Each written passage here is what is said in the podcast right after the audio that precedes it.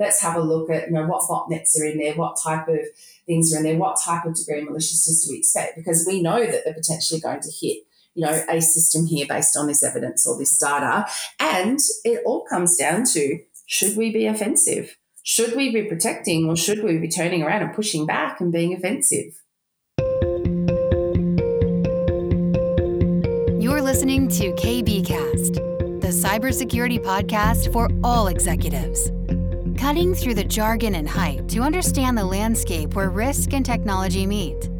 Now, here's your host, Karissa Breen. Joining me today is Kylie Watson, Australian New Zealand lead client partner, national security from IBM. So, Kylie, it's wonderful to have you here today. I'm really excited to hear your thoughts, your opinions. You've got a great background. So, I'd love to start there. Tell me a little bit more about you and where you started and where are you now? Thanks, Karissa. I'm great to be here. Well, I actually have an interesting background in terms of it's not a linear progression.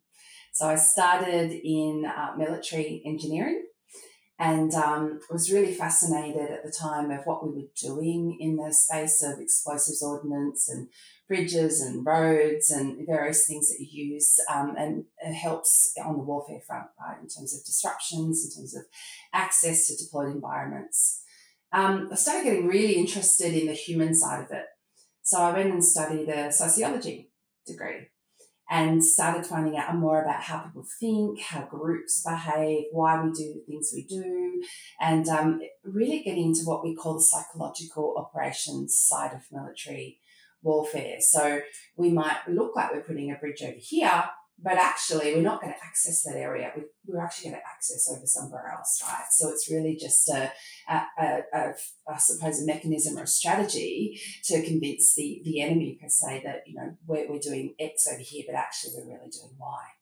And really got into it. And so I left the military and went to engineering consulting and really got interested in why we're putting you know, roads in where we're putting them, how we're putting in churches and schools and town planning and wayfinding in hospitals, like very different, right, to where I am today. And um, and on that journey, I did a, a bit of a, a, change into IT. I, I don't really know why I did, except perhaps my husband was in IT and he looked like he was really enjoying it, and I was, um, you know, a bit of a. Uh, we're going through what we call, you know, the the great reflection uh, I was having a reflection back then. It was the global financial crisis. So I might be showing my age a bit here. But yeah, starting to think about, you know, what what is what do I really want to do? What what really excites me? And although I was interested in the engineering side of it, I thought I actually really interested in that cybersecurity, data security risk. And it was all sort of becoming a thing in technology back then.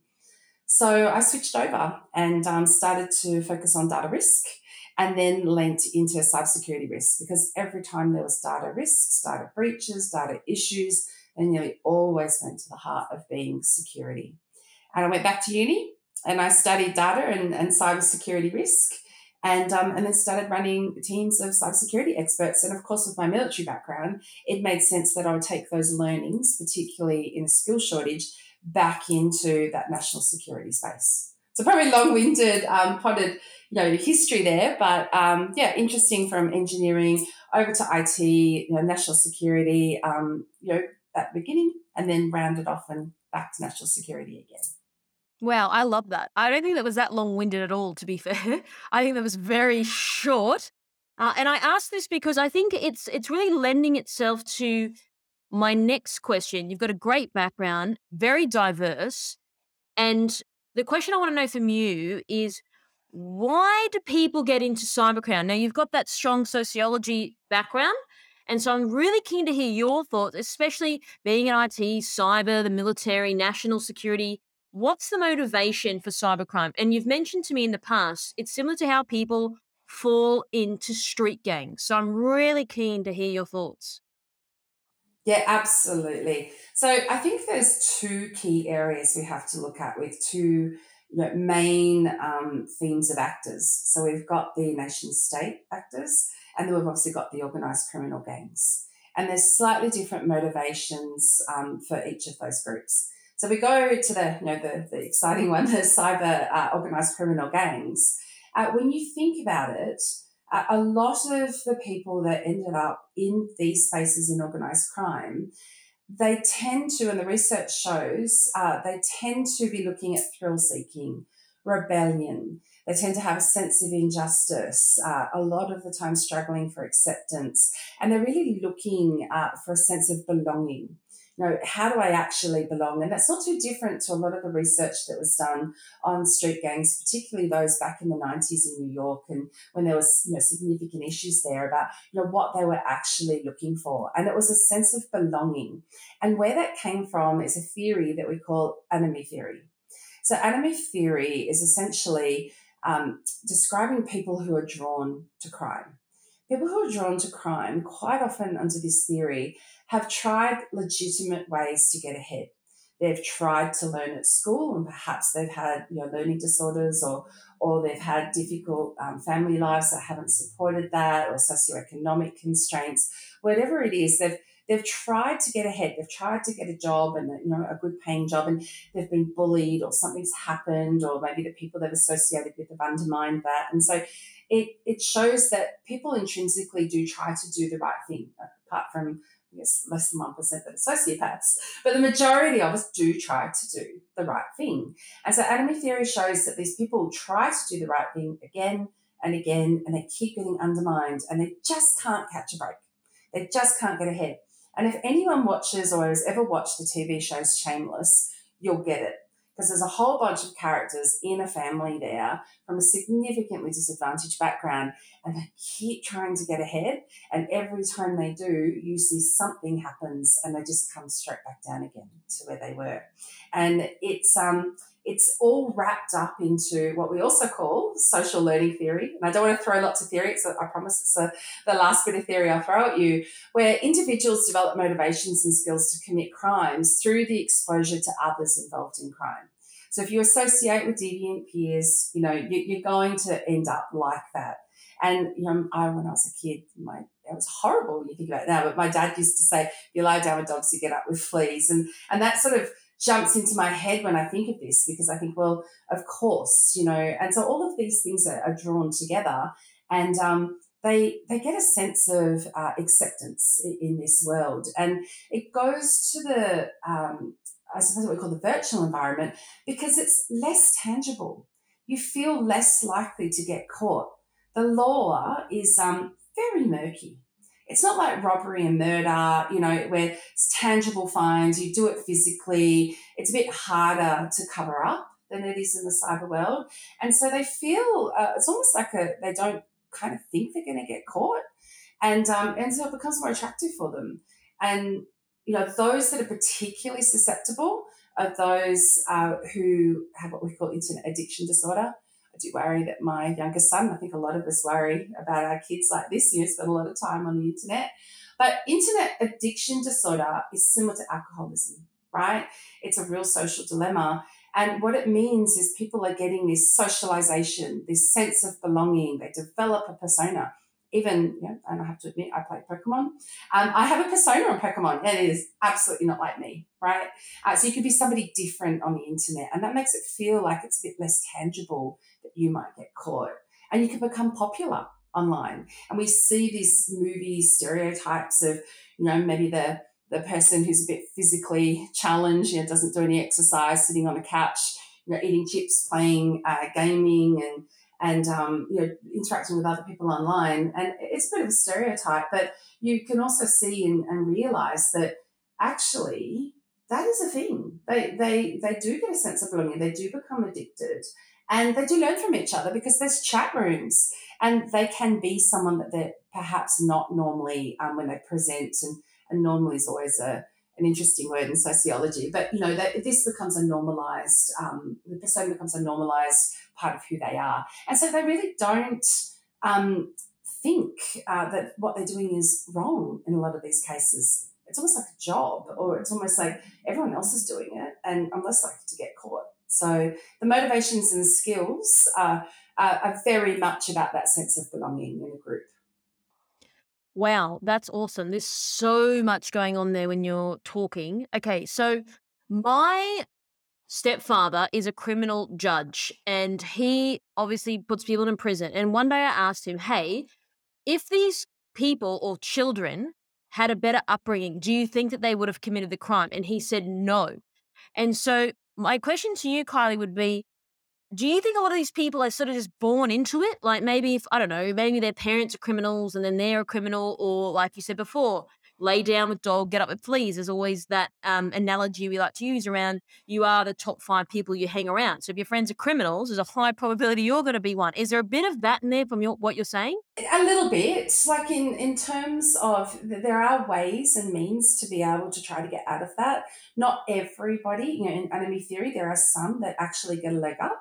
And it's usually when a teacher might lean in when they're younger and actually care about them and show them a different pathway and, and really support and sponsor and mentor them. Or perhaps there was someone that was in the juvenile um, system where somebody actually, you know, a social worker, whoever it is, took the time and the effort to show them a different pathway, or perhaps a mentor or somebody, because it's not as easy as you know, correlating it to something like, oh, well, you, you're born into it, because um, it is the environment around you, but there are ways and means to be able to step out of it.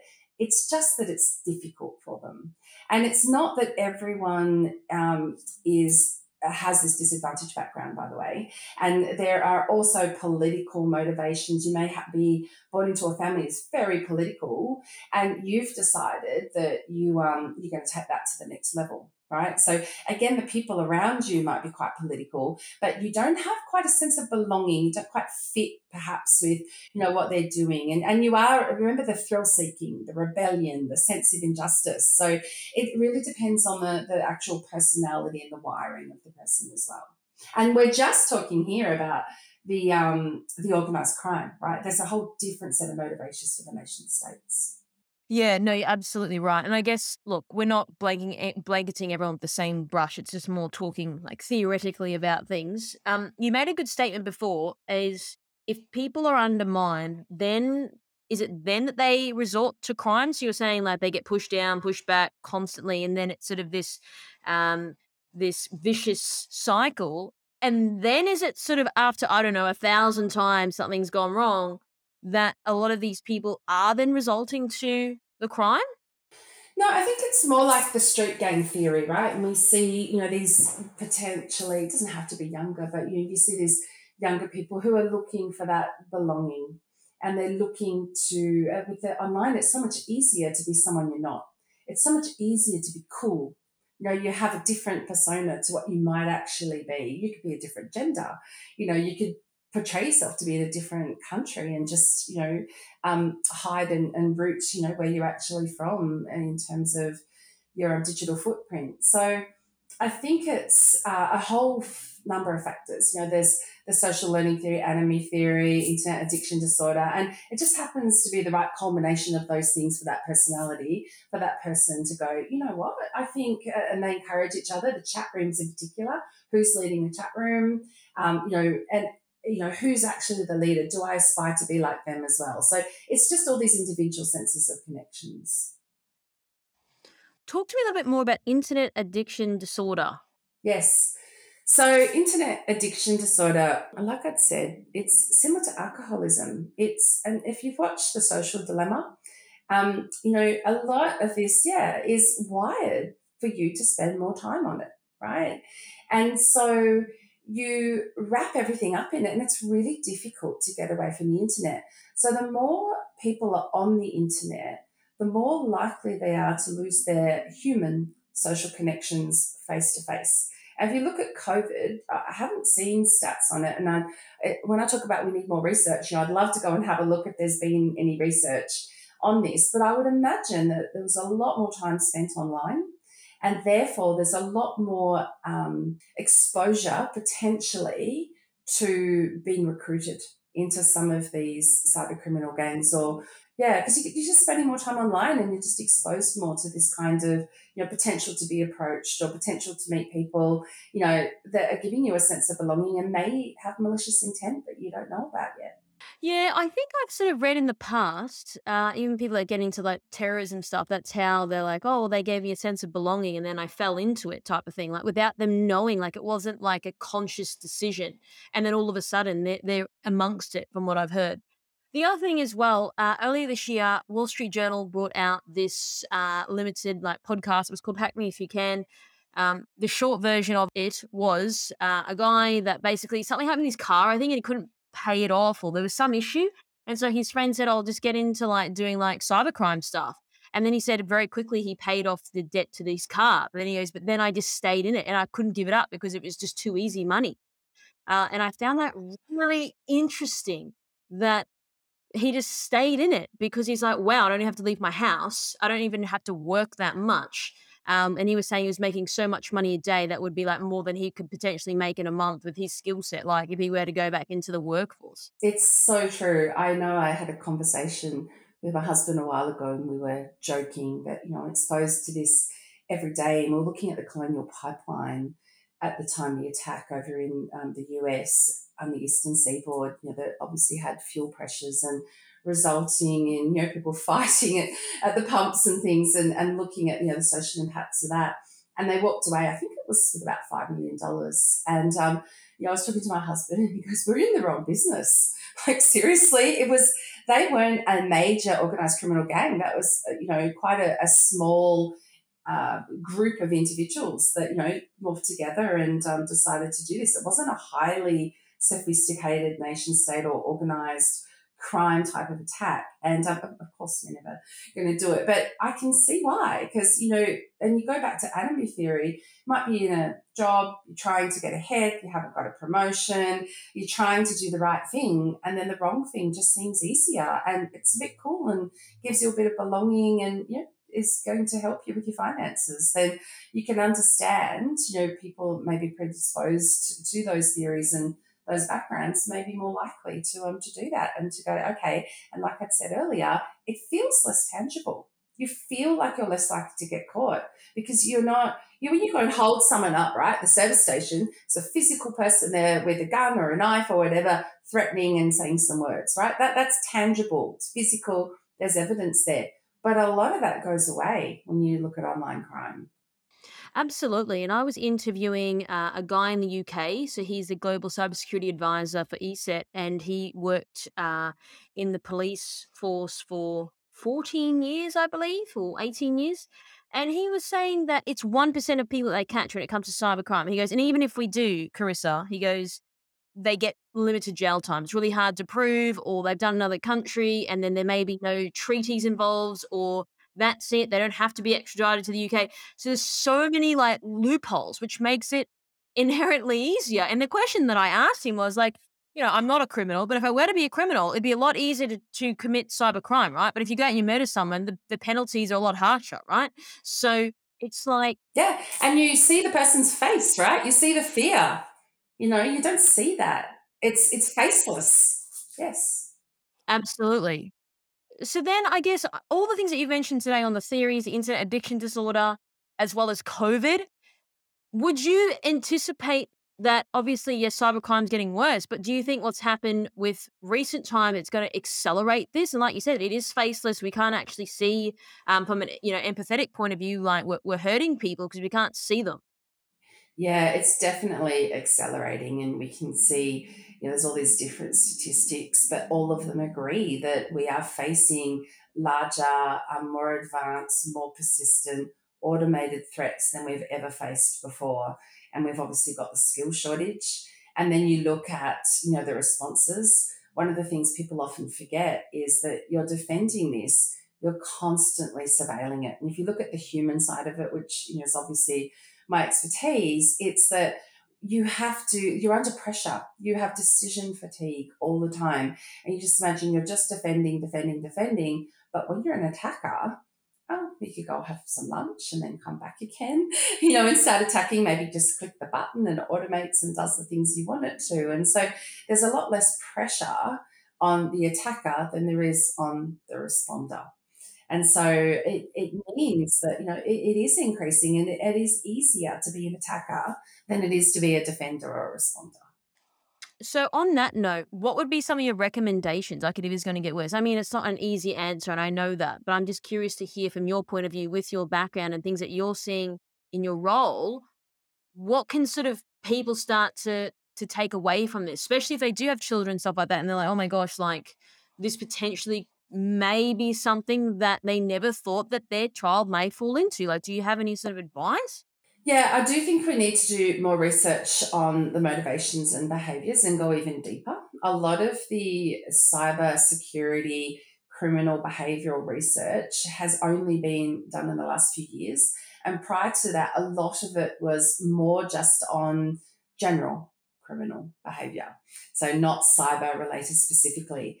And I know there's a study, a really cool study that's being done at the moment on can you work out the degree of maliciousness of the attack based on the different patterns, you know, based on the different technologies used, the networks, the servers, you know, what cloud bases, databases exfiltrated, that that type of thing. But I think um, you've got to go a step back and go, you know, we've got all these interventions for crime, and there's still crime. Crime still exists. It's always going to exist to some form or extent in society. It's just how we are. It's been like that since you know men and and I shouldn't say mankind, should I? What what do we say now? since time began, right? Since people have been on the planet.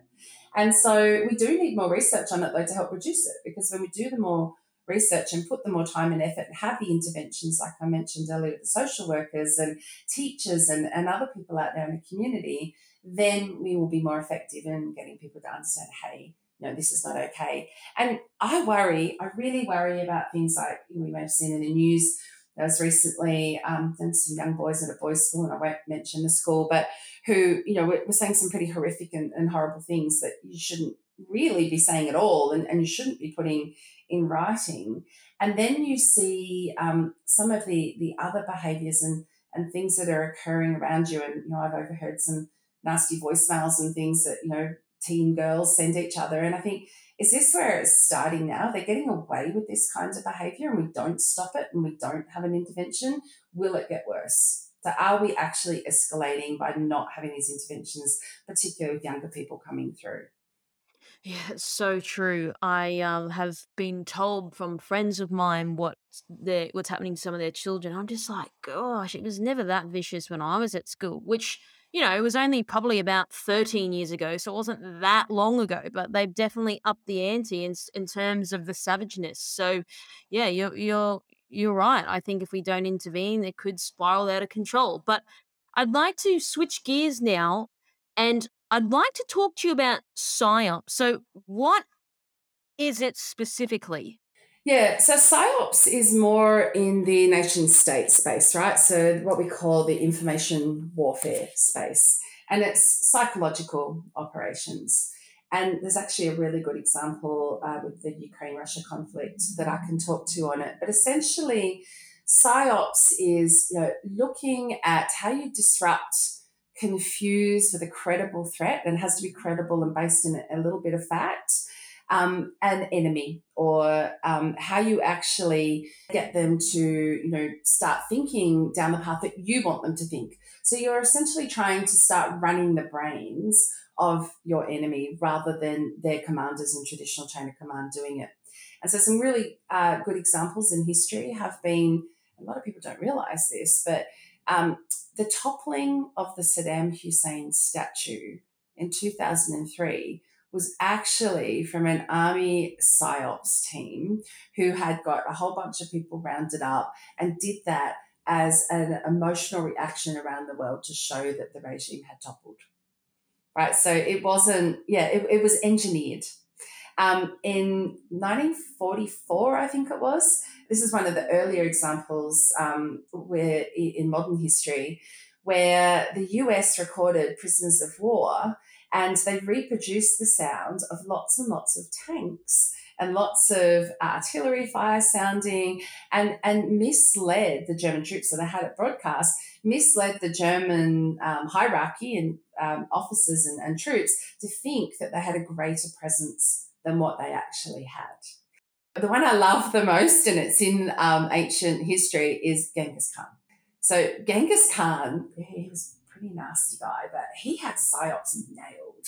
And what he did, and this is very gross, but what he would do, uh, he would go and lay siege to a city, and he would kill a whole bunch of people on the way through, right? And then he would get the dead bodies, he'd collect them, and they'd be a bit rotted and a bit yucky, and um, he would get his troops to throw them over the castle walls and actual bodies, right? So can you imagine you're in your castle area, you've got the enemy coming down on you, but on top of that, he would tie brushes to the tails of his horses.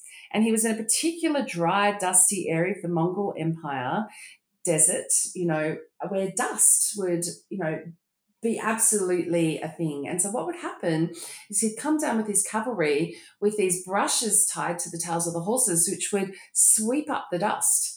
So the people behind the, the castle walls or, you know, the, the fortified areas would just see these clouds of dust just coming at them. And they would do, you know, the loud hooting, scary, horrible guttural noises and screaming as they came through and then fling their bodies, you know, over the walls would you run away? you know, would you surrender? would you go, there's no hope? So, so the idea of the psyops and how that's being used in cybersecurity now is really recent. Um, so with the Ukrainian Russian conflict, and you know, this is in the news and in the media and quite well known. So I, I don't think I'm trying just transgressing any national security boundaries in, in this one, but um, what they've done in the Ukrainian um, areas where they've actually captured is Russia has gained control of the internet. So they've rerouted the internet through Russian providers. And the internet that is now provided to the Ukrainians in these captured areas is monitored, right? It's restricted. It has censorship. The Ukrainian networks have been blocked. So they have to go through the Russian internet uh, Russia has been handing out free SIM cards and even to some extent some free phones.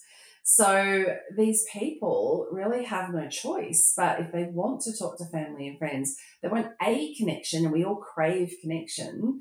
Uh, they have to use these Russian operated systems.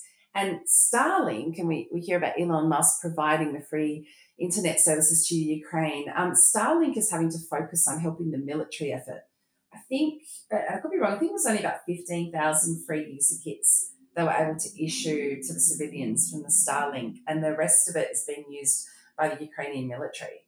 So, regardless of which side you're on in that conflict, just think about it that, it's all being rerouted, right? So, they're not getting the information from the sources they previously had, and they have no choice in it. And so, that's a classical psychological operations in the you know, the internet and everything. They're now having to um, they're being disrupted. They're being confused. It's a credible threat. Um, it, it's logical and factual. You know, everyone needs to be able to to access their phones and, and have contact. And it's being subjected to disinformation and propaganda.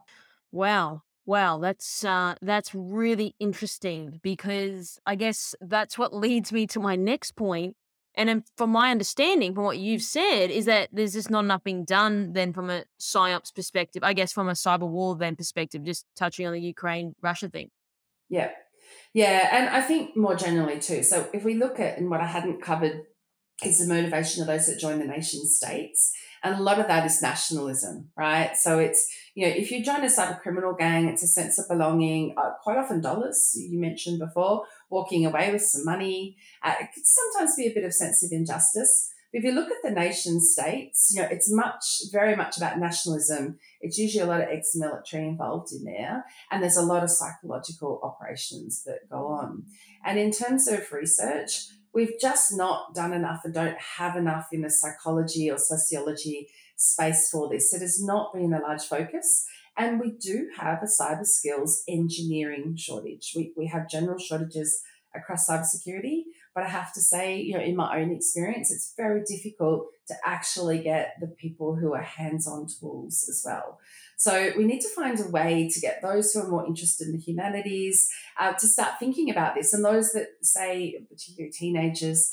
And I have teenagers myself, so I, you know, I encounter a lot of teenage discussions about what they're going to do with their lives, and they talk about, well, I'll do criminal psychology, and it's not usually in the curriculum to do cyber security criminal psychology. So I think we need to start, like in the universities at the moment, I've just finished um, writing some courses with some universities um, who are introducing cybersecurity courses. Perhaps we start with universities and have it as some options to focus on cyber psychology. Because some of it is happening, but it's really only quite new and we don't have the depth of research that we need. And how do we defend when we don't know the degree of maliciousness? We don't know all of the motivations. It's harder to defend. So you make a couple of interesting points. One of which I think was recently, like last week, the Victorian government said that they're going to waive like nursing uh, to study nursing. They're going to waive the fees. Do you think the government should do it for security? Now, I know there's a few things like uh, that that is floating around in this space. I think in Wollongong, there's you can do your degree, but then you also sort of get like a quote unquote apprenticeship type of model, or you've got your standard scholarship stuff. But do you think maybe if the government opened that up, that would encourage people to study engineering, or it's not really going to make a difference from your perspective? No, I think it would encourage it. I think I, do a lot of, um, you know, try to give back a lot. And I do a lot of interviews of young people who are looking to get their first jobs, you know, outside of university. And I've had some really interesting experiences in, in, in doing that. And one of them has been very much saying to a, a very smart young man, I remember he had sort of 95% plus in everything. And he'd done a capture the flag with Amazon and was in the top five of the country. And, you know, was really super keen. And he wanted to go to a top university. And I felt a bit bad, but I had to sort of pull him down a bit because uh, he was a little arrogant. And I said to him, Do you realize that somebody could leave school, do some micro credentials in cybersecurity, learn to um, code? Perhaps they go to TAFE, perhaps they don't but they might actually beat you uh, if you're going for a job with, let's say, a big four company or a major technology company because they have more hands on practical knowledge. And the universities, some of them, not all, but some of them are a bit behind in that. And he sort of looked at me with his mouth open because he'd, he'd been wired to think I'd be the best in everything and I go to the top university, I get the top marks, you know, I win everything, not actually understanding that you know, there are so many other programs out there, and the need at the moment is for practical hands on tools right now. And so I think we have to think about how we make this really obvious. So there was a, only one female interviewed. There was a batch of 20 that I was helping. There was only one female in it. And she got to me and she said, Actually, I didn't pick this, but all the other interviews were full and they stuck me with you. Oh, okay, thanks. Stuck her with you. Okay. And I said, okay, well, do you want me to interview you or do you want me to tell you about cybersecurity? She goes, yeah, tell me about cybersecurity. So I started telling her some of the stuff we were doing. And she was like, wow, that is so cool. I had no idea. So maybe it's just education, you know, uh, of these people. And I do, I did run into her uh, a few weeks ago and she, I don't know if she was joking, I, I hope she wasn't, but she said, I'm absolutely white. I've gone and had a look at all the universities and I'm going to study cybersecurity. I thought, well, great, because you know I've, I've, planted the idea in her head. But one of the things, and Karissa, I've noticed, and I was very impressed by, was one of the universities I was helping running and designing their program. We did a competitive search, you know, on the other universities, and one of them did not require an ATAR at all for entry or a pathways program.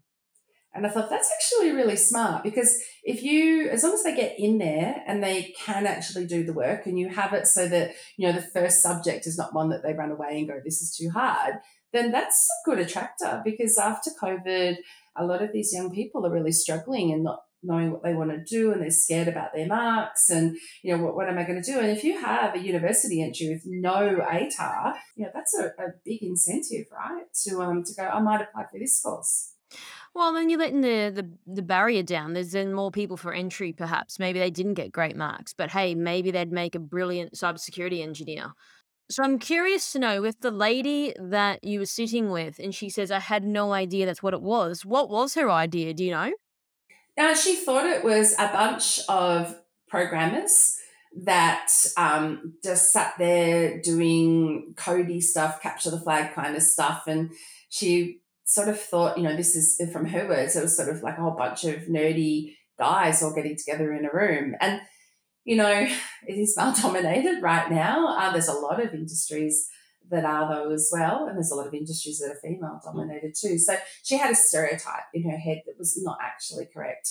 And I do I mentor a, a, a very amazing young woman uh, in a government department who was in a security operations centre, and she was you know I have to program, I have to to learn this deep technical side of it. And I pointed out to her that there are a number of other careers, and she works in the pen testing team now and just got a promotion. So for her, she she's realised that she doesn't actually have to program. Now we need more people to program, but do doing pen testing is actually a technical thing as well, and the uh, analytics side of it in the security operations centre. So there's so many different careers, and I don't think they realise it. They think it's just the the sitting there, heads down. I wasn't good at coding at school; it was all a bit scary, so I can't be in cyber. Yeah, I know that's absolutely uh, a massive uh, stigma in the space that people just assume. So that's why we like to interview people like yourself to break down all of those barriers and understand that there are multiple roles depending on what skill set you do have. I'd like to understand a little bit more. I mean, you've touched on this a little bit, but I'm keen to hear from your perspective that you've mentioned that more research in our industry does need to be conducted, um, specifically around the degree of malicious intent. So, talk to me a little bit more about this.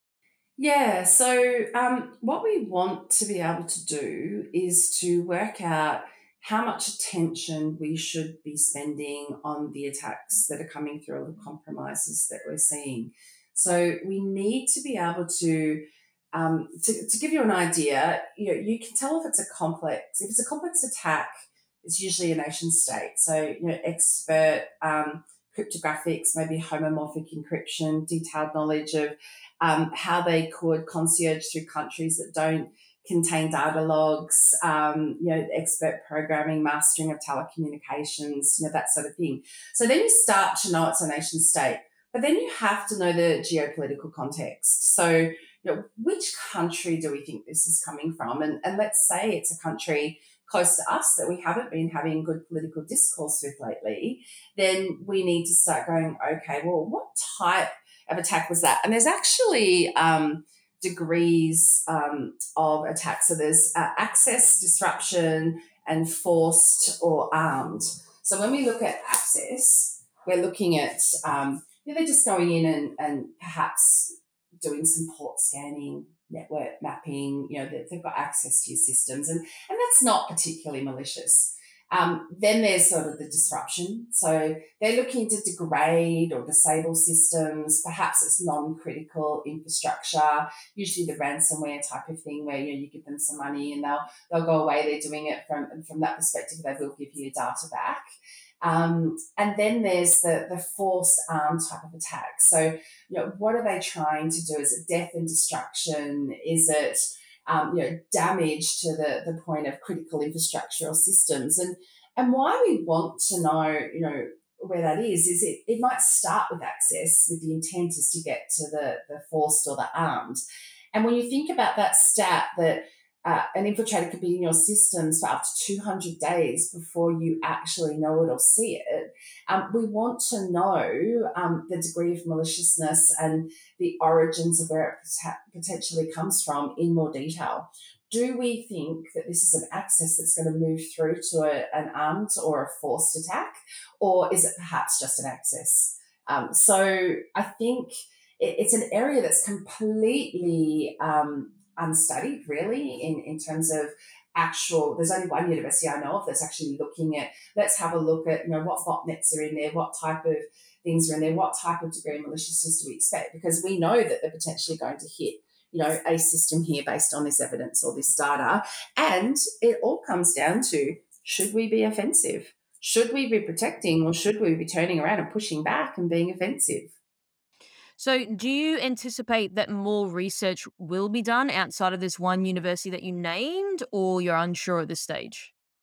Look, I think there will be more being done. I, I, give talks at you know various conferences, and I like it because there's a usually two or three people who are in that more forensic investigative space that come up to me and go, "Yes, yes, I love what you're saying. We have to do more." And then they say, "Okay, well, can we get some funding?" And it's like, well, I work with one company, we can only fund so much, right? We can't fund the the entire scope of you know all the things that need to be done. So we we do need to get more companies to invest not just in you know, their own um, to their own benefit in the skill shortage. You know how they can benefit from from this, but we need them to go and give back and to, to fund and to help and to help set up those programs at university and and also to help fund some of these research. You know, is it through PhDs? Is it through um, you know residencies? Whatever it is, we we need more of it because it's just not out there. There's funding for a whole lot of other things, but there's not the funding at the moment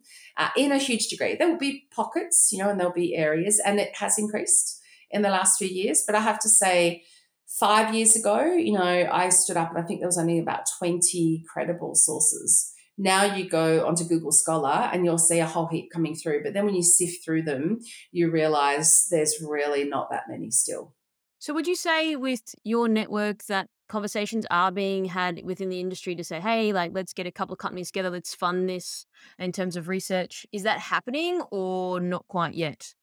No, I think the focus at the moment is on the cyber skills shortage and the engineering and getting people to be able to operate the security operations centers, to be able to, um, you know, have that deeply technical engineering capability. And I know, you know, Department of Defense have got some fantastic programs. Uh, there's, you know, Defense College um, has a whole bunch of things and it's growing, but the focus, and, and it needs to be as well, right? We can't all analysts and, you know, all look at the motivations of the behavior and then not actually know how to shut it down once they're in our system.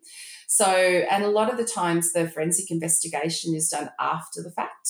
Um, we need to be, everything's moving to online uh, now, automated, you know, current environment, uh, real time.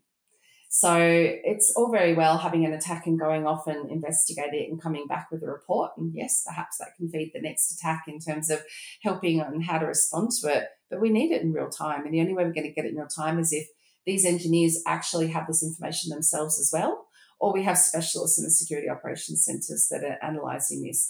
And obviously, in things like you know, information warfare division and Australian cybersecurity specialists in this space, but there's a skill shortage and they can't get enough people. Yes, of course, and I'm I'm acutely aware that we definitely need to prioritize things. It's all it's all well and good to have these wants and needs and aspirations, but of course, yes, we've got to start and, and prioritize these things. So, Kylie, I really appreciate your time today. Is there any sort of uh, closing remarks or any final thoughts that you'd like to leave our audience with today? Yeah, I think a key thing is not to forget the small to medium businesses, right? So there are, I've spoken today about the um, nation states, I've spoken about the organised criminal gangs, and they tend to go for the big stuff. Uh, but like I'd mentioned with the colonial pipeline, pipeline, and we see it with the Hi Mum cyber threat that's just, my mum actually got pinged by that a few weeks ago. And I was talking to a local small to medium business is a mortgage provider who asked for my husband's credit card over the uh, email. My husband just happily sent it to him. And I'm just now compiling because he says, I don't understand why that's wrong. So I'm just compiling a whole bunch of dot points to him and getting them off to him on and why he shouldn't be asking for that. So I think we also need, you know, once we've done the big stuff, we can't forget the small to medium enterprises and the mums and dads and the aunties and uncles and, you know, all the other people around and, and help with, um, you know, looking at there are motivations and they're they're not as sophisticated, but there are people out there who you can buy this stuff on the dark web. They can just download hacking packages and can quickly walk away with, you know, a few tens of thousands of dollars. So we have to be vigilant across every sector of society and and every cohort. And you know, it, it's just something we have to be aware of in our homes, in our families, in our workplaces, where we play sport, you know, in our lives. I think that's wonderful, and I really appreciate you coming on the show today because I'm. Um, I know that you're busy, you've got a lot of stuff going on, and you're always out there doing presentations. So I am very appreciative of your time and for you sharing your thoughts, your insights, and your experiences with us today. No, thank you, Karissa. I really enjoyed being here, and it's great to, to share these thoughts. And if we can at least get you know one extra person out there going, "Hey, I want to go and study this space," then yeah, we've done a good job. Thanks for tuning in. We hope that you found today's episode useful and you took away a few key points. Don't forget to subscribe to our podcast to get our latest episodes. This podcast is brought to you by MercSec, the specialists in security, search, and recruitment solutions. Visit mercsec.com to connect today. If you'd like to find out how KBI can help grow your cyber business, then please head over to kbi.digital. This podcast was brought to you by KBI.media, the voice of cyber.